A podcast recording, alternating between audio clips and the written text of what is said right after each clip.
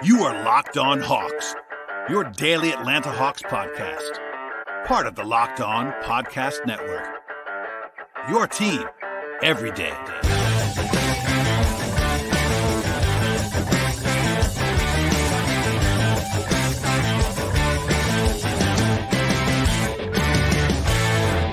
Hello, friends. Welcome to episode 1391 of the Locked On Hawks podcast. I am your host, Brad Rowland, coming to you on a Monday evening into Tuesday. And I want to encourage you, as always, to make your first listen each and every day, the Locked On Hawks podcast, Apple Podcasts, Spotify, Stitcher, TuneIn Radio, Odyssey app, Google Play, also YouTube. Wherever you get your podcast, please subscribe to our show and check us out each and every day. With that out of the way, this is actually going to kind of be a part two of two on this Monday into Tuesday. If you missed it, part one should be available in your feed right now. It is episode 1390 with everything from Hawks Heat on Monday. If you missed it, by the way, that was a really good win for the Hawks. So I encourage you to listen to that podcast to break it all down. And uh, part one into part two is the way to do it on this Monday evening. But on this show, we're going to go back a little bit later to a uh, nice win also for the Hawks on Saturday up in Toronto. I uh, two times, probably a couple times a year max. I don't have a podcast right after a game, and that happened on Saturday. Um, so we'll have a uh, breakdown of that game at the second half of this podcast. But first, at the top, some organizational stuff with regards to some reporting that's out there from the AJC, as well as a transaction that happened in the last couple of days. So we're going to start there, and the second half of the podcast will be a uh, my thoughts quickly on Hawks Raptors from Saturday. If you are going to enjoy that kind of thing, so first, uh, the AJC, the AJC at the top. I'm going to just tell you now. I recommend firmly reading in depth both the co the co byline piece from Lauren Williams and Chris Vivlamore of the AJC on the organizational issues, and also a Q and A from Lauren on both Landry Fields and Kyle Korver.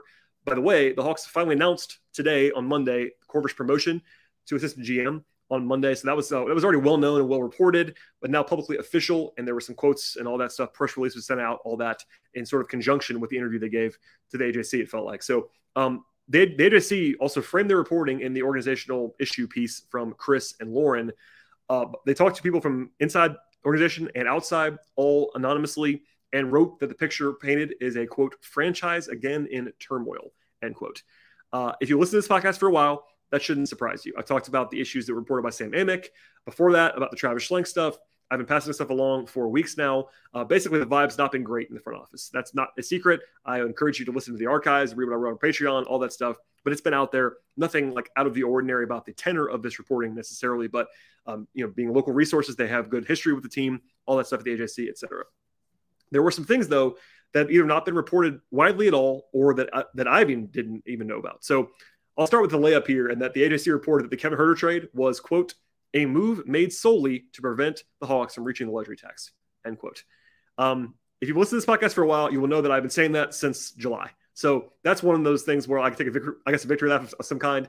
I was telling everybody that was motivation, that was uh, financially motivated back then, and uh, that's I think been firmly known at this point in time, but another piece of, uh, of reporting on that to indicate that is definitely the case. Now, the thing that I genuinely did not know, not even reported anything behind the scenes, was this was was the following. So I'm going to read what they wrote here about an issue that happened in the playoff series last year during Miami. I guess Miami, I should say. Quoting now from AJC. The relationship between Travis Schlenk and Trae Young has deteriorated over recent months. Issues began following game two of the playoff series with the Heat last year. In the return to Atlanta, Young chartered a, a, private flight and did not inform the team. According to several people familiar with the situation, in the middle of the playoffs, Young was fined. End quote.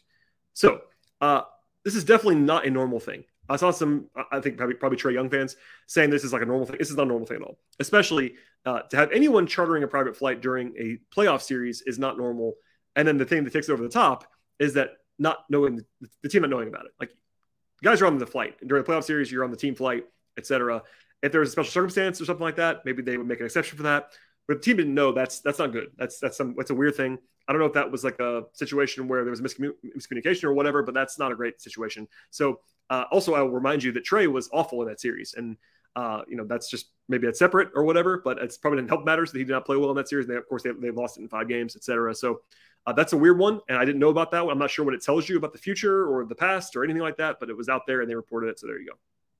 Also, um, they reported that ownership nixed a trade last year of John Collins, who I'm quoting them, quoting from the AJC now, was seen by some organization not to fit the current style of play of the Hawks. End quote.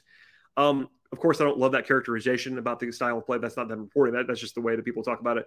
I think it's probably due to offensive fit, etc. That's nothing new there. But I've heard about the trade being nixed. I don't 100% know what the deal actually was, so I can't report that without actually knowing it. I'm not going to speculate without actually knowing. I have heard a few variations of what the deal could be, but no matter what, it doesn't matter now. Um, the thing is, though, with an owner that has a reputation for meddling in basketball decisions, this is not a great data point there as well. If you've been a Hawks fan for a while, you might remember that Tony Ressler basically admitted to squashing a trade that involved Paul Millsap five or six years ago on the record. That's happened.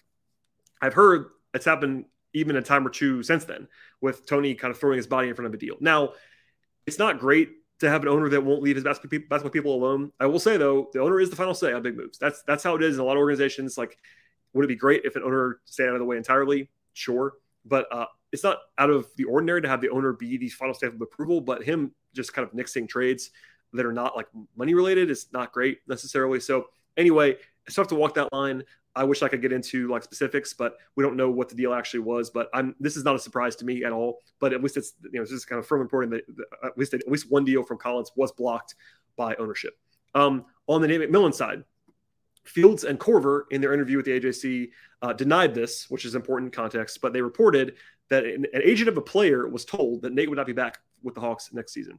Just flat out told that. Now I will say, basically no one in the league that I have talked to with the Hawks, around the Hawks, across the league, agents, whatever, no one thinks Nate's going to be back this year. Now, that could change if something were to change performance wise, if the Hawks made a big run or whatever. But it's something different between expecting Nate to be gone and flat out telling an agent that he'll be gone. Now that's a, that's a fine line to walk, but that would be a notable thing that happened. Which again, Fields and Korver denied this actually happened. But there you go. I have not heard anything directly like that. But I, again, I've said before this. I don't think Nate's gonna be back next year unless something happens or something changes. Uh, I'm not gonna go out and say that it's definitely done. But if I had to guess, and I have said this before, I would certainly uh, have an educated guess that he will not be back with the organization next year. But we'll see. Um, on the Nick Ressler front, I've talked about Nick Ressler a few times on this podcast. Um, before the Sam Amick piece last week, even before you know after it, of course. Um, nothing new about that in the reporting in general about him having a big role anyway. They didn't really deny that he has a big role. Uh, I'm actually going to read part of a quote from Landry Fields. Again, read this in the AJC as well to get an idea of what he said on the record. I'm going to read this part of the quote. I'm going to leave a lot of the context out, but there you go. Uh, quote from Landry Fields now. As far as Nick, Nick is a part of our day to day process. He's a voice in the room that we value, both of Kyle and I do, and that whole group.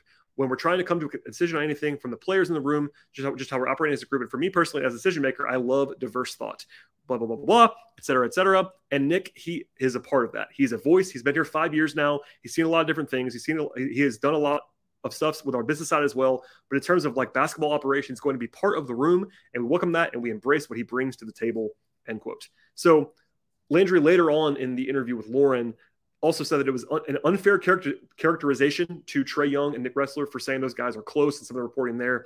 I don't know about all that and that having an impact on, on stuff, but uh, certainly not a denial. that Nick Ressler is a, is a prominent piece of organization. Now, his title does not really, yes, he's a, his, his title is a voice in the room title. I'll say that, but it's not a prominent voice in the room title. Generally speaking, the way that it's been framed to me and the way that it's been reported by national outlets, local outlets, etc., is that Nick Ressler has more influence than someone in his job title would normally have. That's something that I've heard repeatedly. Now, is he the decision maker? I don't I don't know about that. Uh, I think you know obviously Landry Fields has a bigger job title, uh, but you know being being the owner's son is kind of a different situation. Now Kyle Korver is the clearly defined number two on the pecking order after his promotion today. So all that said, Ressler there was no denial of him having a, a big voice, um, but there was some pushback on him like being you know the puppet master was the way that was the way the Landry what Landry described it. Um, other stuff that was sort of miscellaneous in there. Um, again, by the way, that's kind of all the big, all the big stuff. Nothing crazy, nothing earth shattering. But again, a lots of stuff in there, like especially the Q and A, I think is really, really interesting. Also for people to read. Also, the organizational piece from Chris and Lauren has really good context and good history in it. People should definitely know if you're if you're a new Hawks fan, especially that stuff will be uh, good, good to set up, kind of kind of wade through. I know there are a lot of diehards that know this stuff already, but if you are a relatively new Hawks fan, that would be great to go and check check out stuff, that stuff as well from the AJC. Anyway, uh, last couple things here on what was reported, um, at least from the from the Q and A. There was some talk from Landry and Kyle about being a player-driven organization. Um, there's been some reporting by Jake Fisher that the Hawks want to hire more players as well, but just kind of you know focusing more on the player. And it's not a coincidence to me that both Landry Fields and Kyle Korver are former players. Uh, obviously, you know different front offices think different ways, but a lot of front offices, at least uh, top, top, top guys front offices are not former players. And the Hawks now have a number one and a number two who are former players. That's not, that's a pretty interesting wrinkle for the Hawks.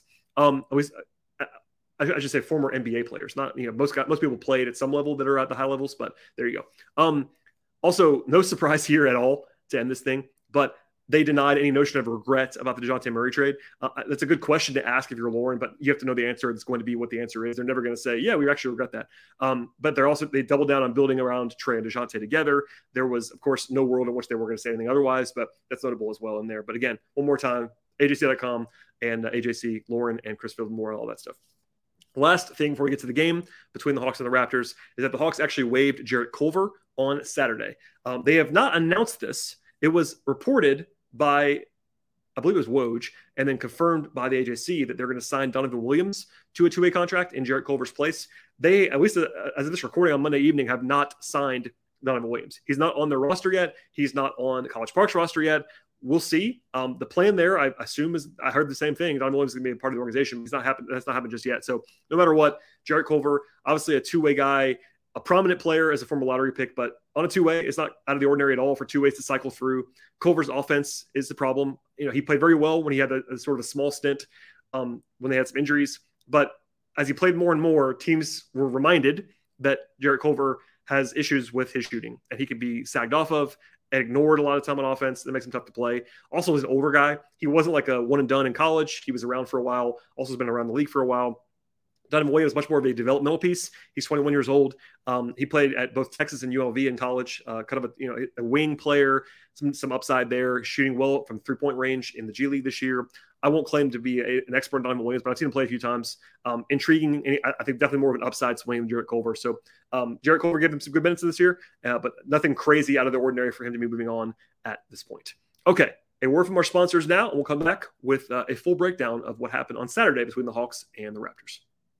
Today's show is brought to you by Prize Picks. If you're looking for a DFS option this year, check out the award-winning app at Prize Picks. Prize Picks is daily fantasy made easy. I love it, and I know that you will too. It's so very easy to use. I can vouch for that. I've been playing Prize Picks for quite some time now in the NBA and other sports, and I really enjoy the process. All you have to do is pick two six players and actually choose whether they have more or less than a certain number of points or rebounds or assists or other stats that are involved over at Prize Picks. And there you can win up to 25 times the money on your entry. They have all kinds of sports across the board. They have the NBA and college basketball, NFL, they have MLB and NHL, PGA, soccer, esports, and much more. And a whole entry can be done in just a minute or less. It's that easy and it's that quick. Plus, it's because you against the, against the projected numbers, it's that straight ahead.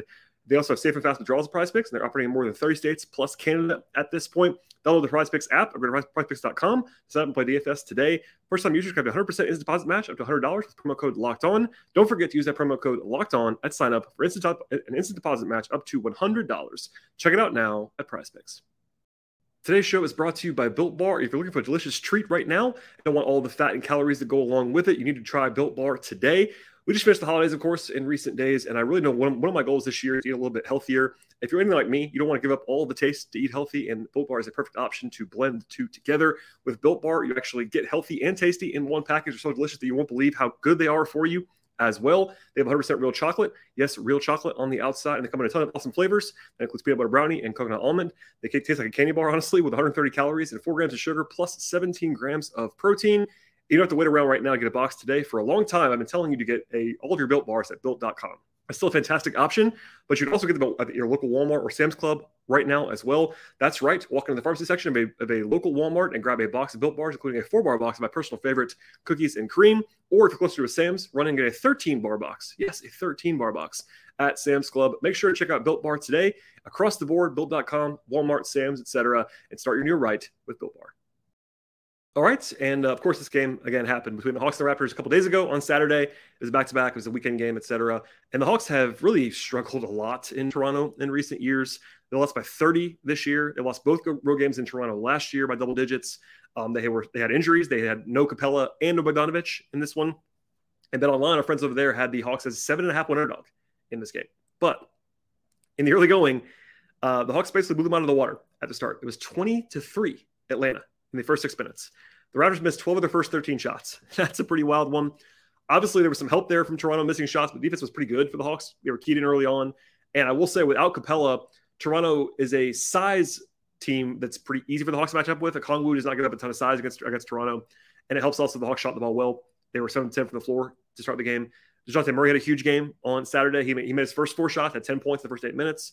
Um, rotationally, they actually left Trae in the game the entire first quarter, which is not the usual thing. But with Bogey out, they kind of tweaked that a little bit, played the whole first quarter. Griffin and AJ played um, in the middle of the quarter, probably a little bit earlier than usual with the injuries that the Hawks had.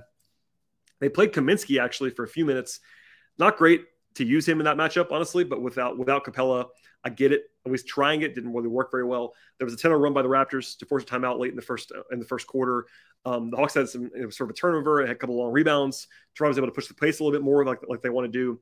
And as a reminder, the Raptors are a terrible half-court offensive team, but they excel in transition, and that's where you have to keep them out of if you are the opposition. The Hawks did shoot the ball well though in the first quarter. They were up by nine at the end of the first. The Raptors did wake up to make their numbers look better after after the hideous start, but still the Hawks played well. I, I definitely have my eye tuned into how the Hawks were going to play without Trae on the floor, especially without Bogey and without Clint. Um, and not much in particular with, but you know, just the way that it had gone for a while now with Trae off, it was uh, a siren for me. But the Hawks did play pretty decently without Trae on Saturday. Or plus one in the first stint without him on the floor. I'd say very, it's a very big win. Um, you know, they had some issues along the way. Um, Jalen Johnson, I thought had a good stint in the first in the first half of Saturday's game. Collins had some foul trouble, and that brought Kongo back in a little bit quicker. But they, they went away from Kaminsky. Probably play probably a good idea there to go more small and versatile defensively. They got a free point from technical foul from Nick Nurse, which is nice to see. And the Hawks were basically in that like up 10 to up 15 range for most of the half. And then they were up 12 at halftime break. They were awesome in the first half offensively. A 131 offensive rating is just ridiculous. Um, obviously, um, defensively, they were just okay. Trae actually, in the first half combined, DeJounte and Trae had 35 and 10, which is usually a good sign. And then defensively, they were just okay. They fouled a lot in that first half, 17 for throw attempts allowed, but the Raptors didn't shoot the ball well, and they held them to 10 assists, which was good to see. After halftime, the Hawks were up by 16 early in the third after DeJounte and Trae kept it going. They had 44 points with 20 minutes 20 minutes to go in the game. Obviously, pretty impressive there. Trae had a short break that he didn't take in the first quarter. He did have it in the third. Hawks up by 17 points at the end of the third quarter. They were not great inside, uh, inside the arc. They actually hit five threes in that third quarter, only one turnover, and the Raptors shot, the Raptors shot 33% from the floor in the third. There was one run by Toronto, a 12 to 4 early in the fourth quarter to get the lead down to nine, but the Hawks kind of kept it afloat from there. It was competitive down the stretch. Um, Trae got to the line in isolation at one point. It was a big possession. They didn't really run much in a typical Hawks fashion down the stretch, but then actually, I thought Trae did a good job in isolation defensively on Scottie Barnes down the stretch in one possession. That was good. That was good to see. Uh, and then Trae did miss a floater to keep the door open for Toronto. They got another stop. Um, and basically, with the, when DeJounte went in the line with like a minute to go, up seven, it was pretty much over at that point in time, up by nine, and they were able to escape with the win. So it wasn't like a totally breezy experience, but the Hawks did lead the entire game after the 23 23 run. It was kind of like, in some ways, what happened on Monday, where the Hawks had they were stick to this big lead and they kind of just kind of hung on from there. That happened a little bit on, on Saturday as well, but still uh, a nice win overall. They never trailed. They were up by at least seven points for the final 40 minutes of the game on Saturday. Pretty good sign. They had about a 115 offensive rating in the game, and considering they had a 130 in the first half, you can kind of tell about how bad it was in the second half offensively. They shot 42% with only six assists in the second half. That's a terrible number. Um, did shoot well from the, from the for the entire game, but they lost the rebounding battle and free throw battle in this game, but not too bad, which is probably a good sign against Toronto. That's kind of how they have to win. But defensively, they played very well. A, one, a 107 defensive rating. No bogey definitely helped the defense. I will say that. But uh, they held the Raptors to 41% shooting for the game. They did allow 30 attempts at the free throw line, which is probably too many, and only 19 assists, though, defensively, which is good. Um, basically played an eight man rotation in the game, kind of like they did on Saturday, just different players. They had Kaminsky play in the Aaron Holiday ninth man role for like two and a half, three minutes in the first half. Um, Aaron, I thought, played good defensively on Saturday. Only two seven from the floor, but I thought did a good job. Jalen Johnson played very well in the first half, a little bit cooler in the second half for sure, but gave him good active minutes on both ends of the floor. Um, Griffin made his first five shots on Saturday, had 13 points in 23 minutes. Had some, I, I thought he had some pretty encouraging defensive flashes on Saturday, which was good to see. Uh, Collins had some foul trouble all night long. Was pretty pretty good when, when he played. He uh, was five six from two, Missed all three from three point range, but defensively was good. Uh, Hunter only one of five on twos and had 11 points on 10 shots overall. So not great on offense, but I thought he was really good on defense against on against Siakam and, and others on Saturday. Just did a very good job all the way around there. Okongwu was really good again. Not not quite as dominant as he was against the Pacers in the first win of the back to back, where he was incredible. But 10 points, 13 rebounds, and two blocks in 37 minutes for O on Saturday. Anchored the defense very, very effectively. Uh, Trae had 29 and 9 on 21 shots. That's really good. He was really on control. Three turnovers, uh, did his job defensively uh, for the most part. Not as good as he was on Monday defensively, but I thought he played well. And then DeJounte had a big game as well on Saturday. Uh, 27 points, eight rebounds, six assists, two steals. He was much more comfortable and aggressive than he was in previous games. I thought made some plays defensively. He limited the bad shots on offense, more in the flow of the system, etc. So a really good, complete effort from the Hawks on Saturday in Toronto. And I cannot stress to you um, even more, any more than I already have. But the Hawks are usually just terrible in Toronto. The game this year, the first one was embarrassingly bad. They were embarrassed. That's the way to put it. And for them to go out there without Capela, without Bogdanovich against a healthier team on a back to back and play as well as they did was really impressive, I thought. So there you go. Um, from here, the Hawks go to Dallas on Wednesday. One more plug about part one. If you missed out on, on that podcast, I talked about all the all about the Miami game on Monday, but they'll have a day off to travel on Tuesday, and then they play a good Dallas team on the road on Wednesday. So that'll be an interesting one. It's a national TV game like it was on Monday. So the spotlight's definitely on the Hawks, but they could be once again at full strength. So we'll see if that holds together in advance of Wednesday's game. But obviously, the Hawks are flowing right now 22 and 22 after they win on Saturday and they win on Monday, three games in a row. And uh, vibes are good, at least on the at least on the court, off off the court as we talked about earlier in this podcast. Not necessarily fantastic, but we'll see how that all affects things moving forward. And the trade deadline looms in only a few weeks, so plenty of fireworks to come. Please subscribe to the podcast across podcast platforms: Apple Podcasts, Spotify, Stitcher, also on YouTube. Google Play, all those places. Follow the show on Twitter at Locked On Hawks. Follow me on Twitter at BT Rowland, and we'll see you all later on in the week.